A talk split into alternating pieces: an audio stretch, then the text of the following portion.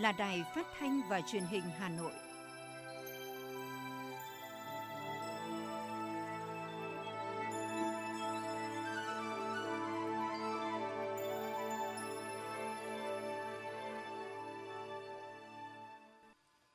Thưa quý vị và các bạn, bây giờ là chương trình thời sự của Đài Phát thanh và Truyền hình Hà Nội, phát trực tiếp trên sóng phát thanh tần số FM 90 MHz. Tối nay thứ bảy, ngày 8 tháng 1 năm 2022, chương trình có những nội dung chính sau đây. Thủ tướng Chính phủ Phạm Minh Chính chủ trì lễ đón Thủ tướng Chính phủ nước Cộng hòa Dân chủ Nhân dân Lào Phan Kham Vi Pha Vanh thăm chính thức Việt Nam từ ngày hôm nay, mùng 8 đến ngày mùng 10 tháng 1.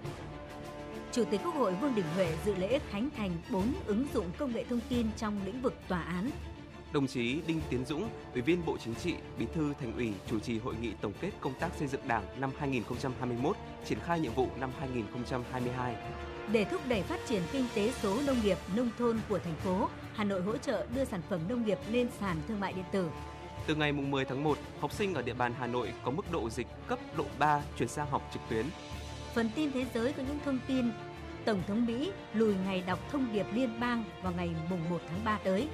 Lãnh đạo Myanmar, Campuchia ra tuyên bố chung sau cuộc gặp nhằm mục đích tìm kiếm giải pháp chấm dứt tình trạng bất ổn tại Myanmar. Sau đây là nội dung chi tiết. Thưa quý vị và các bạn, sáng nay tại Phủ Chủ tịch, Thủ tướng Chính phủ Phạm Minh Chính đã chủ trì lễ đón Thủ tướng Chính phủ nước Cộng hòa Dân chủ Nhân dân Lào Phan Kham Viphavanh dẫn đầu đoàn đại biểu cấp cao Chính phủ Lào thăm chính thức Việt Nam từ ngày mùng 8 đến mùng 10 tháng Giêng. Chuyến thăm chính thức Việt Nam của Thủ tướng Lào diễn ra trong bối cảnh quan hệ hữu nghị vĩ đại, đoàn kết đặc biệt và hợp tác toàn diện Việt Nam-Lào đang tiếp tục được củng cố vững chắc, ngày càng đi vào chiều sâu trên tất cả các lĩnh vực, hợp tác chính trị tiếp tục được tăng cường gắn bó tin cậy. Trong chuyến thăm, Thủ tướng Phạm Minh Chính và Thủ tướng Phan Kham Phi Pha Vanh sẽ chủ trì lễ phát động năm đoàn kết hữu nghị Việt Nam Lào Lào Việt Nam năm 2022 và kỳ họp lần thứ 44 Ủy ban Liên Chính phủ Việt Nam Lào. Thủ tướng Chính phủ Lào Phan Kham Vi Pha Vanh sẽ tới chào xã giao Tổng Bí thư Nguyễn Phú Trọng, có các cuộc hội kiến Chủ tịch nước Nguyễn Xuân Phúc, Chủ tịch Quốc hội Vương Đình Huệ. Đây là chuyến thăm Việt Nam đầu tiên của Thủ tướng Lào Phan Kham Vi Pha Vanh trên cương vị mới, cũng là chuyến thăm đầu tiên của một vị lãnh đạo cấp cao nước ngoài đến Việt Nam trong năm 2022. Sáng nay tại Hà Nội, Tập đoàn Dệt may Việt Nam và Hiệp hội Da, Giày và Túi sách Việt Nam tổ chức lễ phát động thi đua năm 2022. Đến dự và phát biểu tại lễ phát động, Chủ tịch nước Nguyễn Xuân Phúc đánh giá ngành dệt may và da giày năm qua là điểm sáng khi nỗ lực khắc phục khó khăn do dịch COVID-19. Ngành dệt may và da giày đã lắng nghe thị trường, đàm phán với đối tác, bố trí sản xuất phù hợp để duy trì sản xuất, xuất khẩu, duy trì việc làm cho hầu hết 5 triệu lao động, thu nhập khoảng trên 7 triệu đồng một người một tháng. Năm qua, xuất khẩu của hai ngành đạt kim ngạch 60 tỷ USD bằng ngành điện tử công nghệ cao của Việt Nam. Chủ tịch nước đề nghị Tập đoàn Dệt may Việt Nam, các hiệp hội dệt may, hiệp hội da, giày và túi sách tiếp tục duy trì phát huy kết quả tích cực của năm 2021, đảm bảo sản xuất an toàn, nhất là phát động các phong trào thi đua lao động sản xuất, đổi mới sáng tạo, áp dụng mô hình quản trị đơn giản mà hiệu quả để năm 2022 tiếp tục đạt kết quả cao hơn. Đặc biệt là tiếp tục xây dựng 30 thương hiệu dệt may ngang tầm thế giới, duy trì được danh xưng là vương quốc dệt may của thế giới. Chủ tịch nước tin tưởng năm nhâm dần với mãnh lực vươn lên của con hổ, tập đoàn dệt may và hai ngành dệt may da dày sẽ đạt kết quả vượt mong đợi. Sáng nay tại Hà Nội, Tòa án Nhân dân tối cao đã khởi động hệ thống tâm tư liệu, thư viện, trung tâm giám sát và điều hành, phần mềm trợ lý ảo cho thẩm phán, nền tảng xét xử trực tuyến Tòa án Nhân dân. Chủ tịch Quốc hội Vương Đình Huệ đã tới dự và phát biểu chỉ đạo. Cùng dự có Ủy viên Bộ Chính trị, Bí thư Trung ương Đảng, Tránh án Tòa án Nhân dân tối cao Nguyễn Hòa Bình cùng lãnh đạo một số bộ ngành trung ương. Chủ tịch Quốc hội cho rằng đây là sự kiện đánh dấu một bước tiến lớn trong việc ứng dụng công nghệ thông tin vào hỗ trợ hoạt động của các tòa án, là một trong những khâu đột phá để nâng cao chất lượng công tác. Nhấn mạnh các công trình này đặt nền móng cho việc thực hiện hóa tòa án điện tử, tòa án thông minh ở Việt Nam trong thời gian tới. Chủ tịch Quốc hội cho rằng cùng với nâng cao chất lượng hoạt động của tòa án nhân dân, công cụ hỗ trợ hiệu quả cho các thẩm phán, những công trình này từng bước đáp ứng yêu cầu đòi hỏi của người dân, doanh nghiệp, sự mong đợi của nhiều thế hệ cán bộ công chức tòa án, nhất là các thẩm phán, người giữ chức danh tư pháp. Việc khánh thành đưa vào sử dụng nền tảng xét xử trực tuyến cùng với ban hành thông tư liên tịch quy định chi tiết và hướng dẫn thi hành tổ chức phiên tòa trực tuyến. Ngay sau khi Quốc hội ban hành, nghị quyết đã thể hiện tinh thần trách nhiệm cao, quyết tâm, nỗ lực lớn của hệ thống tòa án trong việc đồng hành, hỗ trợ người dân, doanh nghiệp. Sáng nay, Thành ủy Hà Nội tổ chức hội nghị trực tiếp kết hợp trực tuyến tổng kết công tác xây dựng Đảng năm 2021, triển khai nhiệm vụ năm 2022. Đồng chí Đinh Tiến Dũng, Ủy viên Bộ Chính trị, Bí thư Thành ủy, Trường đoàn đại biểu Quốc hội thành phố Hà Nội cùng các đồng chí thường trực Thành ủy chủ trì hội nghị. Cùng tham dự có các đồng chí lãnh đạo đại diện các ban đảng trung ương. Phát biểu chỉ đạo kết luận hội nghị, nhấn mạnh một số kết quả nổi bật trên các lĩnh vực công tác xây dựng Đảng với nhiều dấu ấn mới, có ý nghĩa tiền đề. Bí thư Thành ủy Đinh Tiến Dũng ghi nhận, biểu dương và trân trọng cảm ơn những nỗ lực, cố gắng của cả hệ thống chính trị, trong đó có sự tham mưu, đóng góp quan trọng của các ban xây dựng Đảng, văn phòng cấp ủy, các cấp và toàn thể cán bộ, đảng viên, công chức, viên chức và người lao động thành phố. Nghiêm túc chỉ rõ một số hạn chế còn tồn tại, Bí thư Thành ủy Đinh Tiến Dũng yêu cầu các cấp ủy, tổ chức đảng, các ban đảng và văn phòng cấp ủy phải nghiêm túc rút kinh nghiệm và có giải pháp khắc phục cho bằng được trong thời gian tới. Trên cơ sở đánh giá toàn diện những kết quả đạt được năm 2021 vừa qua, đồng chí chỉ ra 5 bài học kinh nghiệm sâu sắc để các cấp ủy đảng cùng nắm bắt, vận dụng trong năm 2022. Về phương hướng, nhiệm vụ năm 2022, Bí thư Thành ủy Đinh Tiến Dũng nêu rõ, công tác xây dựng Đảng và hệ thống chính trị các cấp trong mọi thời điểm đều được xác định là nhiệm vụ then chốt, có vai trò ý nghĩa quyết định việc thực hiện thắng lợi các nhiệm vụ chính trị. Người đứng đầu Đảng bộ, thành phố đề nghị cấp ủy, chính quyền, mặt trận Tổ quốc, các đoàn thể chính trị xã hội, các ban xây dựng Đảng và văn phòng cấp ủy các cấp tập trung thực hiện đầy đủ, kịp thời, toàn diện các nhiệm vụ trọng tâm được nêu trong báo cáo, đồng thời nhấn mạnh và lưu ý thêm 6 nội dung chủ yếu.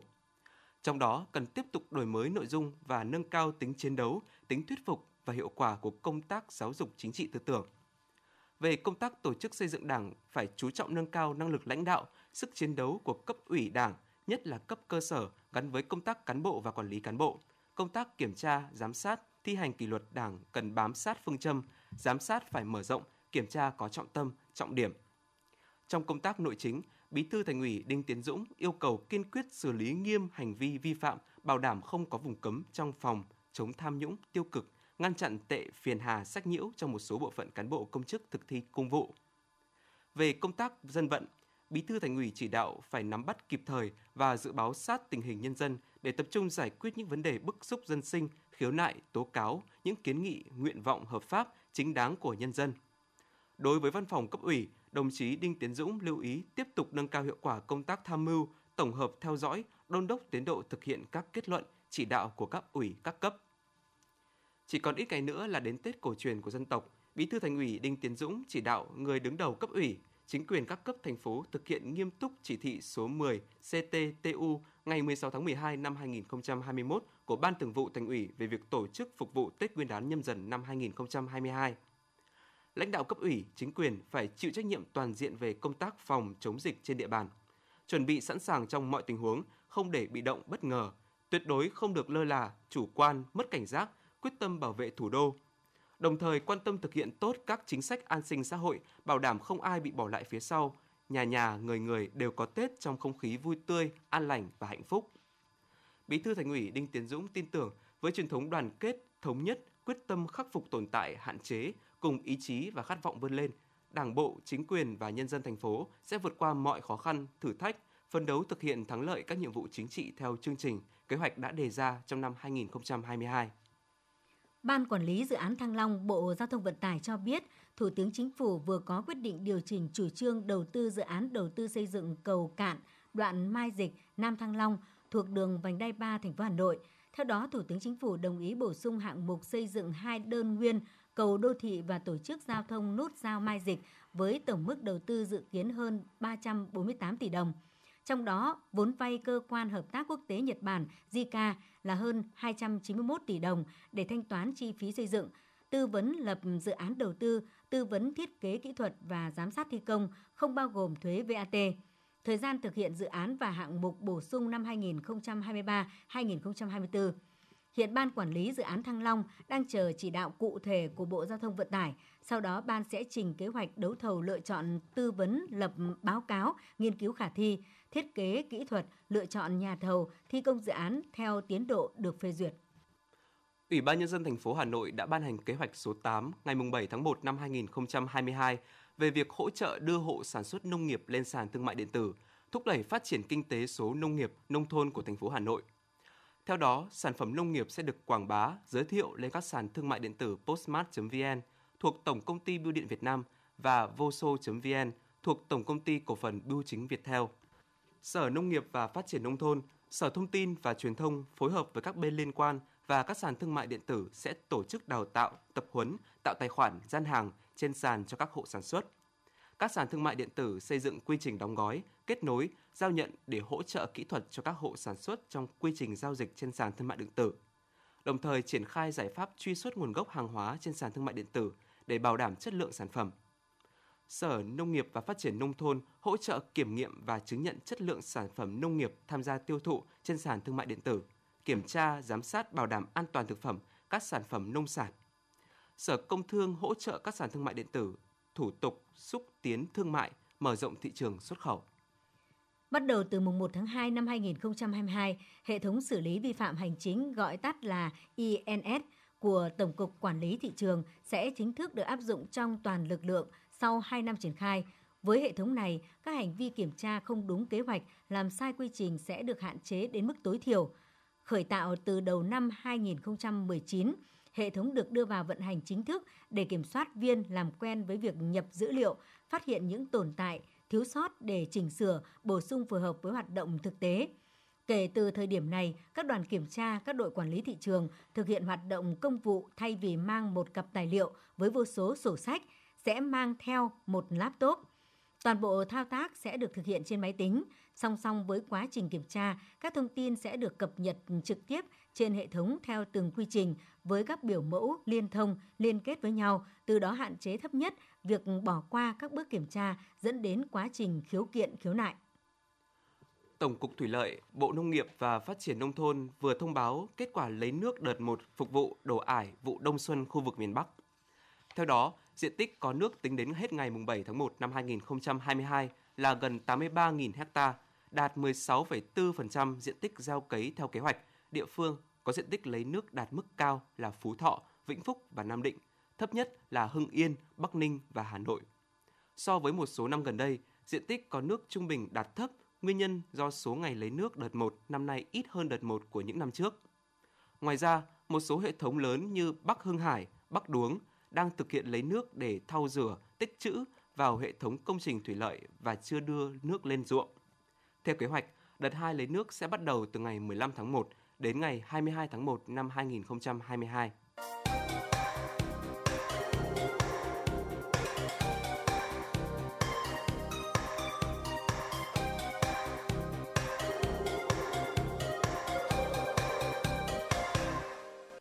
Quý vị các bạn, với quyết tâm xây dựng quận ngày một phát triển, Đảng bộ chính quyền và nhân dân quận Thanh Xuân đã và đang đẩy mạnh các phong trào thi đua, phấn đấu thực hiện tốt các chỉ tiêu phát triển kinh tế xã hội ngay từ những ngày đầu tháng đầu năm 2022. Năm 2021 vừa qua, mặc dù gặp nhiều khó khăn do ảnh hưởng nặng nề bởi dịch bệnh COVID-19, nhưng các cấp ủy Đảng, chính quyền và nhân dân quận Thanh Xuân đã nỗ lực phấn đấu trên các lĩnh vực và đã đạt được những kết quả tích cực – Nổi bật là kinh tế tiếp tục phát triển, tăng trưởng khá, đặc biệt là thương mại, dịch vụ, thu ngân sách đạt kết quả tốt. Công tác quản lý theo quy hoạch, đầu tư xây dựng cơ bản, giải phóng mặt bằng được tập trung chỉ đạo quản lý đất đai, trật tự đô thị, vệ sinh môi trường được chú trọng, bộ mặt đô thị sáng xanh, sạch đẹp hơn. Công tác phòng chống dịch bệnh COVID-19 tiếp tục được triển khai, thực hiện quyết liệt, huy động sự vào cuộc của cả hệ thống chính trị và nhân dân trên địa bàn. Dịch bệnh được kiểm soát, bà Nguyễn Thị Thanh Tâm, Phó Chủ tịch Ủy ban nhân dân phường Kim Giang, quận Thanh Xuân chia sẻ. Trong năm 2021 thì trước những diễn biến phức tạp của dịch Covid-19, Đảng bộ, chính quyền và nhân dân trên phường Kim Giang bằng sự nỗ lực thì cũng ờ, đạt và vượt cùng một số trên mọi mặt công tác và hoàn thành các chỉ tiêu cũng như vượt ờ, các chỉ tiêu do quận giao. Các công trình dự án được đẩy nhanh tiến độ, giải ngân vốn đầu tư xây dựng cơ bản đạt kết quả tốt, văn hóa xã hội đạt nhiều kết quả tích cực, giáo dục đào tạo 7 năm liên tục đứng đầu thành phố, an sinh xã hội, an ninh chính trị, trật tự an toàn xã hội được giữ vững, hiệu lực hiệu quả hoạt động của chính quyền các cấp từng bước được nâng lên, công tác cải cách hành chính đạt kết quả tốt. Cùng với đẩy mạnh phát triển kinh tế xã hội, công tác xây dựng Đảng trên địa bàn quận Thanh Xuân được thực hiện đồng bộ, toàn diện, năng lực lãnh đạo, phương thức hoạt động của cấp ủy có nhiều chuyển biến, chất lượng, hiệu quả cao hơn.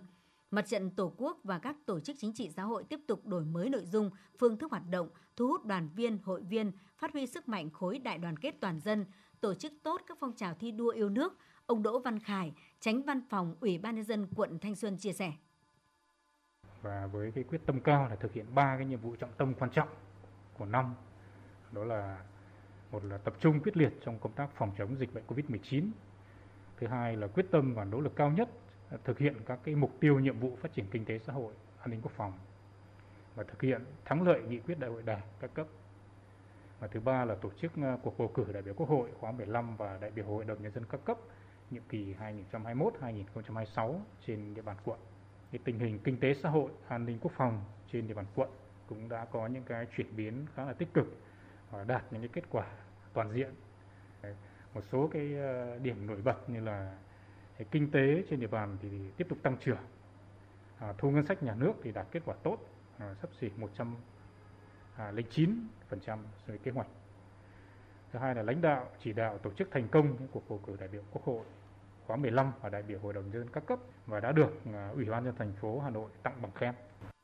Với tinh thần đoàn kết sáng tạo, trong năm 2022, năm thứ hai triển khai thực hiện nghị quyết Đại hội Đảng các cấp và thực hiện thí điểm tổ chức mô hình chính quyền đô thị, cán bộ, đảng viên và các tầng lớp nhân dân quận Thanh Xuân tiếp tục thể hiện quyết tâm chính trị cao, tiếp tục triển khai thực hiện tốt 3 chương trình, 3 đề án của quận ủy giai đoạn 2020-2025, 9 kế hoạch của quận ủy thực hiện các chương trình công tác của thành ủy giai đoạn 2021-2025 gắn với thực hiện tốt chủ đề công tác của thành phố năm 2022, kỷ cương trách nhiệm, hành động sáng tạo, phát triển, phấn đấu xây dựng Đảng bộ quận Thanh Xuân trong sạch vững mạnh. Ông Nguyễn Minh Tiến, Phó Bí thư quận ủy Thanh Xuân cho biết. Quận thì cũng đã có những kế hoạch tổ chức các hoạt động trên các lĩnh vực từ công tác xây dựng đảng rồi xây dựng ờ, chính quyền mặt trận tổ quốc các đoàn thể. Thế và đặc biệt là tạo thành những cái phong trào thi đua yêu nước rồi phong trào thi đua ngay từ tổ dân phố khu dân cư các cái lĩnh vực về kinh tế văn hóa xã hội cũng đều đạt và vượt. Và cái mà chúng tôi thấy rằng là phải có những cái công trình phục vụ những cái dân sinh cán bộ đảng viên và nhân dân cùng nhau xây dựng. Quận là phải thật sự là cái văn minh đô thị gắn với cả những cái hoạt động và những phong trào thi đua mang tính chất là thiết thực hiệu quả. Với niềm tin mới, khí thế mới, động lực mới, Đảng bộ chính quyền và nhân dân quận Thanh Xuân sẽ tiếp tục phát huy truyền thống đoàn kết với quyết tâm và nỗ lực cao hơn nữa, năng động và sáng tạo hơn nữa để hoàn thành thắng lợi các mục tiêu, nhiệm vụ đề ra cho năm 2022, góp phần cùng thủ đô Hà Nội vững bước phát triển. Xin chuyển sang những thông tin khác. Sáng nay, Phó Chủ tịch Ủy ban Mặt trận Tổ quốc thành phố Đàm Văn Huân tham dự chương trình Quỹ Trái tim vàng Việt Nam trao tặng hệ thống máy xét nghiệm tổng trị giá 4,1 tỷ đồng cho Bệnh viện Đa khoa Gia Lâm. Những trang thiết bị y tế này thực sự là món quà rất có ý nghĩa và cần thiết đối với đơn vị trong bối cảnh vừa phòng chống dịch COVID-19, vừa không ngừng nâng cao chất lượng công tác khám chữa bệnh, chăm sóc sức khỏe nhân dân. Ủy ban nhân dân thành phố Hà Nội ban hành thông báo số 24 về đánh giá cấp độ dịch trong phòng chống dịch COVID-19 trên địa bàn. Theo kết quả đánh giá cấp độ dịch mới nhất được cập nhật tới 9 giờ ngày 7 tháng 1, Hà Nội vẫn ở cấp độ 2 nhưng vẫn còn 8 quận huyện ở cấp độ 3, giảm 2 quận huyện, 133 địa phương ở cấp độ 3, tăng 22 xã, phường và không có địa bàn nào ở cấp độ 4. Bộ Văn hóa Thể thao và Du lịch đề nghị các sở chủ trì phối hợp với các đơn vị liên quan tham mưu trình Ủy ban nhân dân tỉnh quyết định việc tạm dừng tổ chức các loại hình lễ hội và hoạt động bắn pháo hoa nổ trong dịp Tết Nguyên đán nhâm dần. Cơ quan quản lý nhà nước về du lịch tại địa phương chủ động xây dựng kế hoạch, phương án tổ chức các hoạt động phục vụ khách du lịch trong dịp Tết Nguyên đán. Sở Giáo dục Đào tạo Hà Nội vừa có thông báo gửi trưởng phòng giáo dục đào tạo các huyện, thị xã, hiệu trưởng các trường trung học phổ thông, giám đốc trung tâm giáo dục nghề nghiệp, giáo dục thường xuyên về phương án dạy học từ ngày mùng 10 tháng 1 năm 2022. Theo đó có 8 đơn vị cấp quận và 133 đơn vị cấp xã phường có mức độ dịch cấp độ 3, nguy cơ cao tương ứng với màu cam so với thông báo tuần trước giảm 2 đơn vị cấp quận huyện và tăng 22 đơn vị cấp xã phường. Sở Giáo dục Đào tạo cũng yêu cầu thủ trưởng các đơn vị thông báo đến toàn thể cán bộ, giáo viên, học sinh và phụ huynh nội dung trên. Như vậy, từ thứ hai ngày 10 tháng 1, học sinh lớp 12 quận Cầu Giấy chuyển học trực tuyến hoàn toàn. Học sinh lớp 12 tại trường có mức độ dịch cấp độ 1-2 thuộc các quận Hai Bà Trưng, Tây Hồ được đến trường theo kế hoạch. Tại huyện Thanh Trì, học sinh lớp 9 và lớp 12 tại trường thuộc xã, phường, vùng xanh, vùng vàng được phép trở lại trường học trực tiếp. Hơn 3 tuần nữa mới tới lịch nghỉ Tết Nguyên đán nhâm dần, nhưng nhiều trường đại học đã sớm thông báo về kế hoạch đón sinh viên trở lại trường học tập trung. Điều kiện để có thể học và giảng dạy trực tiếp là giảng viên, nhân viên và sinh viên phải tiêm ít nhất một liều vaccine phòng COVID-19 sau 14 ngày hoặc F0 đã khỏi bệnh. Người thuộc diện chỉ định không thể tiêm vaccine thì phải có giấy xác nhận của bệnh viện. Sáng nay, Đoàn Thanh niên Cộng sản Hồ Chí Minh phường Định Công, quận Hoàng Mai đã tổ chức Đại hội đại biểu nhiệm kỳ 2022-2027. Đây là đại hội điểm trong toàn quận. Nhiệm kỳ qua, Đoàn Thanh niên phường Định Công đã có nhiều phong trào thi đua, nhiều hình thức thu hút tập hợp đoàn viên thanh niên, nổi bật là phong trào năm sung kích tham gia phát triển kinh tế xã hội, bốn đồng hành với thanh niên lập thân lập nghiệp gắn với phong trào tôi yêu Hà Nội và cuộc vận động thanh niên Việt Nam học tập và làm theo lời Bác – với tinh thần đoàn kết, sáng tạo, sung kích tình nguyện, thanh niên định công đã tình nguyện phấn đấu vươn lên trong học tập, trong lao động sáng tạo, chung sức cùng cộng đồng tham gia phát triển kinh tế văn hóa xã hội, phòng chống dịch bệnh COVID-19.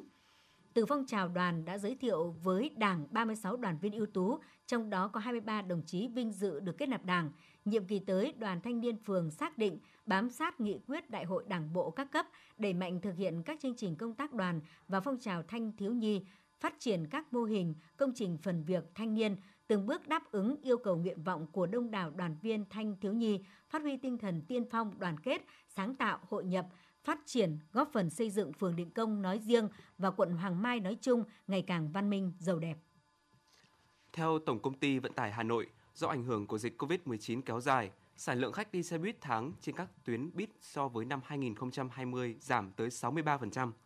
Các hoạt động bến xe, xe khách cũng sụt giảm sâu, những tháng cuối năm giảm đến hơn 70%. Các lĩnh vực hoạt động khác đều sụt giảm từ 25 tới 30%. Thưa quý vị và các bạn, đến hẹn lại lên. Những ngày này, cán bộ chiến sĩ Bộ Tư lệnh Vùng 2 Hải quân đóng tại tỉnh Bà Rịa Vũng Tàu lại tất bật chuẩn bị hàng hóa nhu yếu phẩm, quà tặng cho chuyến chuyển Tết đến các cán bộ chiến sĩ trực chiến đấu ở các nhà giàn DK1, tàu trực và trạm gác ở huyện Côn Đảo trên quân cảng Lữ đoàn 171, hai tàu Trường Sa 10 và Trường Sa 19 đang cập cảng đón nhận hàng hóa chờ ngày rời bến chờ Tết ra với người lính biển. Chuyến chúc Tết các nhà giàn DK1, tàu trực và các đơn vị cơ quan, dân chính đảng huyện Côn Đảo lần này, đoàn công tác vùng 2 Hải quân sẽ đưa theo hơn 34,5 tấn hàng hóa gồm nhiều chủng loại như các mặt hàng nhu yếu phẩm, thực phẩm tươi, nguyên vật liệu nấu bánh trưng, bánh tét, hoa mai và hàng trăm phần quà của các tổ chức doanh nghiệp, đơn vị và cá nhân từ đất liền gửi tặng các cán bộ chiến sĩ nhà giàn DK1 và quân dân huyện Côn Đảo. Tất cả đều được đóng gói bảo quản cẩn thận. Thiếu tá Lê Bá Tùng, chính trị viên tàu Trường Sa 10, Lữ đoàn 125, vùng 2 Hải quân và Đại tá Đặng Mạnh Hùng, Phó Chính ủy vùng 2 Hải quân chia sẻ. Tất cả các hàng bao quà thì đều được bao gói, đóng gói cẩn thận. Ba lớp, lớp ni lông, một lớp ừ, bao chống thơ nước và bao bì chắc chắn ở bên ngoài để bảo đảm cho khi trong quá trình mà tàu vận chuyển cũng như là cấp hàng sóng to gió lớn thì không bị thất thoát. Bộ Tư lệnh vùng đã triển khai các biện pháp chuẩn bị về con người, chuẩn bị về phương tiện,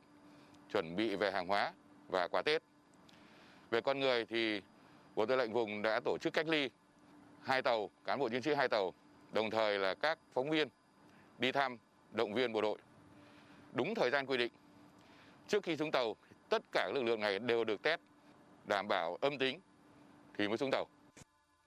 Những phần quà Tết từ khắp nơi được gửi gắm theo đoàn công tác Bộ Tư lệnh Vùng 2 Hải quân đến các nhà giàn DK1, tàu trực, trạm gác sẽ là nguồn động viên tinh thần vô cùng ý nghĩa dịp Tết đến xuân về đối với các cán bộ chiến sĩ đang làm nhiệm vụ nơi đầu sóng ngọn gió.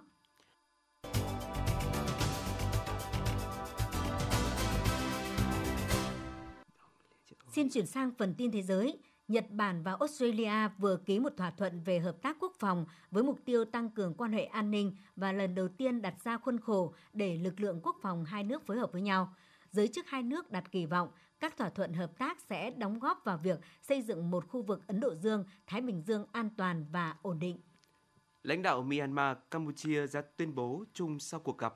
Theo tuyên bố chung được đưa ra sau cuộc gặp giữa Chủ tịch Hội đồng điều hành nhà nước Myanmar, Thống tướng Min Aung Hlaing và Thủ tướng Campuchia Samdech Techo Hun Sen tại thủ đô Naypyidaw, ông Min Aung Hlaing đảm bảo tạo điều kiện để đặc phái viên của Hiệp hội các quốc gia Đông Nam Á ASEAN về vấn đề Myanmar có thể gặp gỡ tất cả các bên liên quan tại Myanmar, bao gồm các nhóm dân tộc thiểu số có vũ trang. Thủ tướng Campuchia là lãnh đạo nhà nước ngoài đầu tiên thăm Myanmar kể từ tháng 2 năm 2021. Chuyến công du của ông nhằm mục đích tìm kiếm giải pháp chấm dứt tình trạng bất ổn tại Myanmar. Nhà Trắng ra thông báo cho biết Tổng thống Mỹ Joe Biden sẽ đọc thông điệp liên bang vào ngày 1 tháng 3 tới, muộn hơn nhiều so với thời điểm thông thường các năm trước là vào cuối tháng 1 hoặc đầu tháng 2. Việc Tổng thống Biden phải lùi ngày đọc thông điệp liên bang một phần do nước Mỹ đang phải đối phó với làn sóng COVID-19 mới do sự lây lan của biến thể Omicron và nhiều chương trình nghị sự của chính phủ vẫn đang tắc tại Quốc hội. Tuy nhiên, điều này cũng cho phép ông Biden sẽ có thêm thời gian ứng phó với dịch COVID-19 nhằm giảm bớt áp lực lên hệ thống y tế vốn đã quá tải, hạn chế những tác động đối với nền kinh tế đang trong giai đoạn phục hồi, đồng thời tìm kiếm động lực mới cho gói chính sách bước ngoặt của mình, cũng như làm tăng thêm lòng tin ở cử tri để chuẩn bị cho cuộc bầu cử quốc hội giữa nhiệm kỳ vào tháng 11 tới. Hiện chưa biết làn sóng dịch COVID-19 hiện nay có dẫn tới một số thay đổi nhằm đảm bảo an toàn phòng dịch hay không. Hôm nay, Tổng thống Kazakhstan Tokayev đã ra lệnh cho các lực lượng an ninh nổ súng mà không cần cảnh báo trong trường hợp tiếp tục xảy ra bạo loạn. Theo thông báo của Bộ Nội vụ Kazakhstan, 26 đối tượng có vũ trang đã bị tiêu diệt, 3.000 đối tượng đã bị bắt giữ và 18 thành viên lực lượng thực thi pháp luật đã thiệt mạng kể từ khi bùng phát làn sóng biểu tình phản đối tình trạng tăng giá nhiên liệu tại quốc gia Trung Á này. Nhà chức trách Trung Quốc đang nỗ lực kiểm soát đợt bùng dịch COVID-19 tại các tỉnh phía Tây Bắc và miền Trung nước này. Cụ thể, giới chức tỉnh Thiền Tây và Hà Nam đang gấp rút xây dựng thêm các trung tâm cách ly và điều trị COVID-19. Hiện có khoảng 85% người dân Trung Quốc đã được tiêm ít nhất 2 mũi vaccine ngừa COVID-19. Mặc dù vậy, Trung Quốc vẫn đang theo đuổi chiến lược không COVID và kiểm soát chặt biên giới để ngăn chặn nguy cơ từ biến thể Omicron. Cơ quan Quản lý Thực phẩm và Dược phẩm Mỹ đã cấp phép vaccine của Pfizer làm mũi tiêm tăng cường, mở đường cho việc phê duyệt cuối cùng của Trung tâm Kiểm soát và Phòng ngừa Dịch bệnh Mỹ CDC. Vaccine Pfizer, loại vaccine duy nhất cho đến nay được phê duyệt sử dụng cho nhóm tuổi từ 12 tới 15 tuổi, đã được cấp phép vào tháng 5 năm 2021. Theo đó, trẻ vị thành niên lần đầu tiên có thể đăng ký tiêm vaccine từ 9 tháng trước. Dạng sáng nay, một trận động đất có độ lớn 6,9 độ Richter đã làm rung chuyển một số khu vực ở miền Bắc Trung Quốc. Theo Trung tâm Mạng lưới Động đất Quốc gia Trung Quốc, trận động đất có độ lớn 6,9 độ Richter và tâm chấn ở độ sâu khoảng 10 km tại tỉnh Thanh Hải. Hiện chưa có thông tin về thương vong hay thiệt hại do động đất gây ra. 16 người đã thiệt mạng trong một vụ nổ nghi dò dỉ khí ga ở khu vực căng tin thành phố Trùng Khánh, Trung Quốc ngày hôm qua. Theo Nhân dân Nhật Báo, giới chức địa phương đã lập trụ sở phản ứng khẩn cấp tại chỗ để chỉ đạo công tác cứu hộ và sơ cứu cho những người bị thương. Nguyên nhân vụ nổ vẫn đang được điều tra.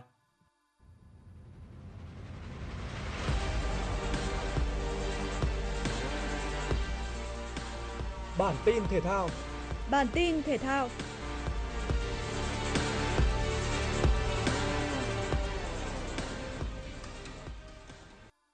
Huấn luyện viên trưởng Park Hang-seo đã đề xuất triệu tập 30 cầu thủ vào danh sách đội tuyển Việt Nam, chuẩn bị cho chuyến đến làm khách trên sân của đội tuyển Australia tại vòng loại thứ 3 FIFA World Cup 2022 khu vực châu Á. Đây cũng là đợt tập trung đầu tiên trong năm 2022 của đội tuyển Việt Nam.